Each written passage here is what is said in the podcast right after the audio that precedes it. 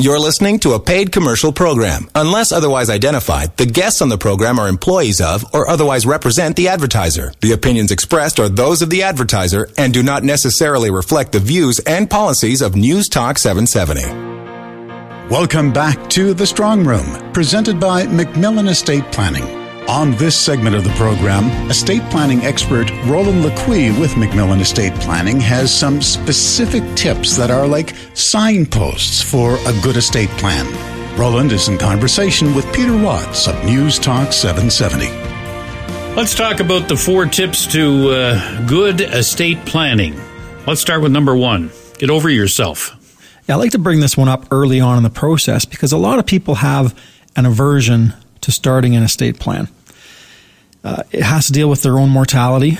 And I like to tell them right off the bat, get over that. Everyone will die. It's a certainty.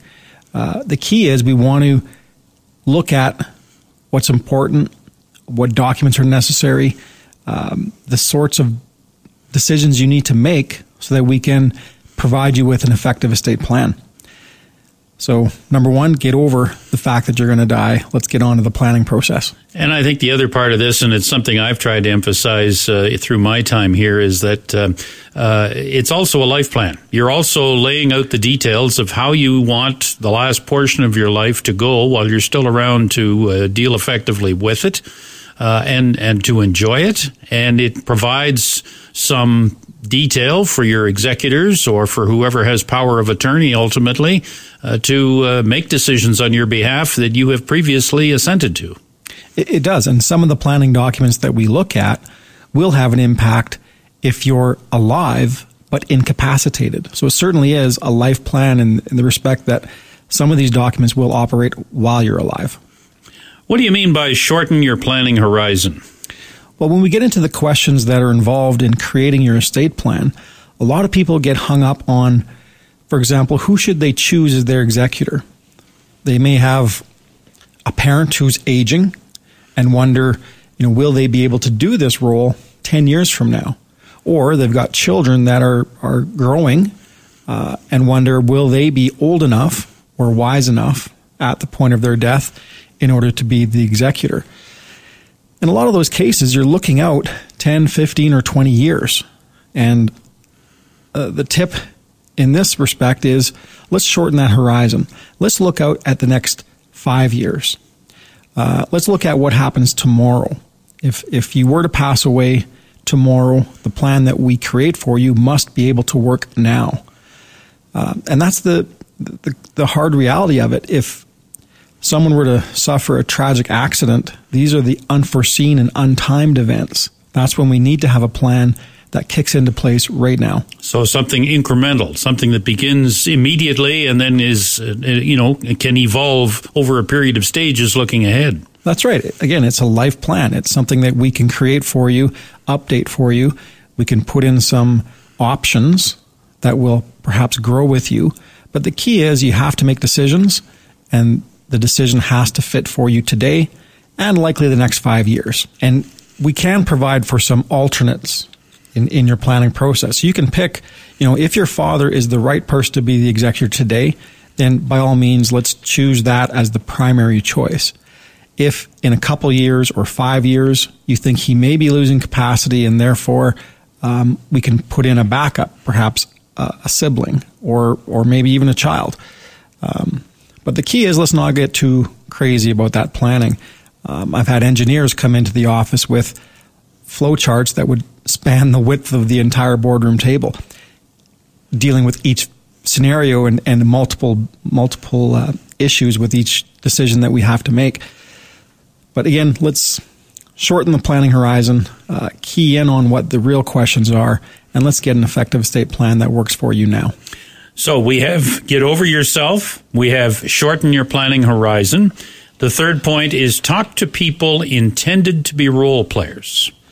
That's right. And some of the jobs that are involved in a estate plan would be things like the executor, the attorney under a power of attorney, and the agent in a personal directive.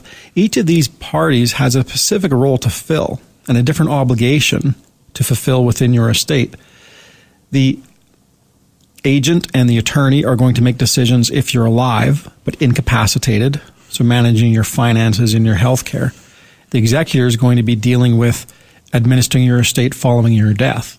Now, that's going to be primarily a financial role. They make sure that your tax return is filed, that debts are paid, that beneficiaries are given the benefits that you've allotted to them under your will. So it's important to make sure that the people you have picked are willing to take on that responsibility. You know, if, if you've chosen an executor and when it comes time to act, they are not able, and there could be a number of reasons. It could be that they're not competent with the task. Maybe they're not good at preparing a tax return or seeing to the multitude of, of little items that have to get covered. Um, they simply might not be the right choice there. Or it could be that they're dealing with the fact that you're gone. They are dealing with your loss. And in some families, they have a lot of uh, difficulty getting work done just due to the emotional stress. So that's also a factor. You've got to make sure that you can pick the right person and that they're able to complete the tasks that are going to be asked of them. Um, they need access uh, to uh, funds uh, in order to to do this exercise. So it's important that your banking situation be set up. It seems to me uh, in such a way that some funds are available if they're required uh, for the person who is has those powers uh, to properly administer your estate, whether you're incapacitated or gone. That's right. Finances is is a big aspect, both in terms of incapacity and administration following your death. It also comes into play with guardianship.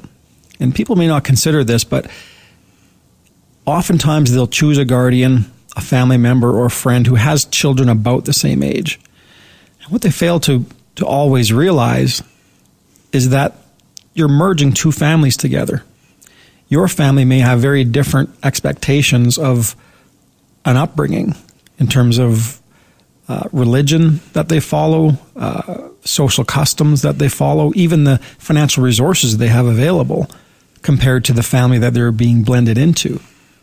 Um, so your family may be accustomed to taking a family holiday every year or having a recreational property at their disposal, and the guardian that you've chosen may not have that luxury.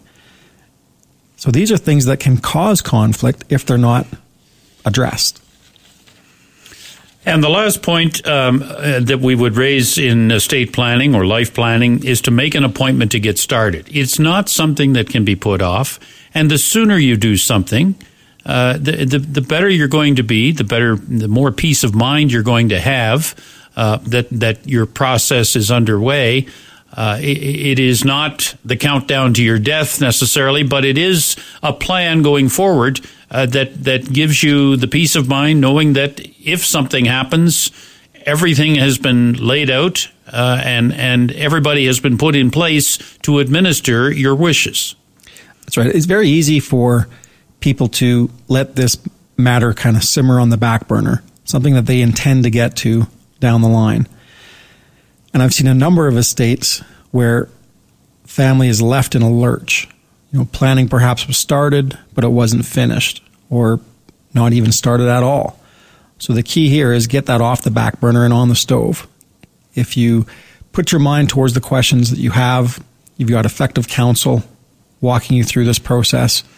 It doesn't have to be a laborious task. It doesn't have to be the initiation of your countdown for mortality. It's really looking at decisions you can make to make things better for your family should these circumstances arise. I think the two points that, that I would add to that are, uh, as I said, uh, the first one is that it gives you peace of mind, knowing that there is a plan in place. The second is is a little more scary, and that is what happens if you don't have a plan? What kind of mess do you leave in the event that something happens? You become incapacitated, you pass away, you have left no plan in place and no people in charge to to execute your your wishes. Uh, and and and so the courts wind up having to decide. Uh, money is lost. The estate is is uh, is you know can be destroyed, and all of your life's work goes for naught. Um, that in itself, it seems to me, is reason enough to say let's get started. Yes, and, and even in addition to the financial aspects, there can also be relationships that are destroyed. Um, it can be very uncomfortable to talk to the role players that you're choosing to fill these roles. It can be very uncomfortable to talk to your beneficiaries about what do they expect out of your estate. But the reality is, when you're gone, all of these things are going to come to the surface. And if you've discussed them or not, your executor is going to have to deal with them. So if you have a child that has an expectation that they should get more of the estate because they've contributed more to the family business or they've contributed more to the care of an aging parent, it's best to deal with those matters now while you're still here because you can be involved in finding a solution. If you're not, these challenges don't go away. It just gets them resolved through an expensive court process. And I think the other point, um, Roland, is that there is nothing once you get it down that can't be changed and updated uh, as required. Yeah, and that gets back to shortening that planning horizon. Again, we're choosing things that will work for you in the moment, perhaps over the next five years. And circumstances change, certainly, but we can change the plan as it goes. And a reminder the MacMillan Estate Planning Life and Legacy Seminar is coming up Thursday evening, March 31st. Register online at MacMillanestate.com. This is The Strong Room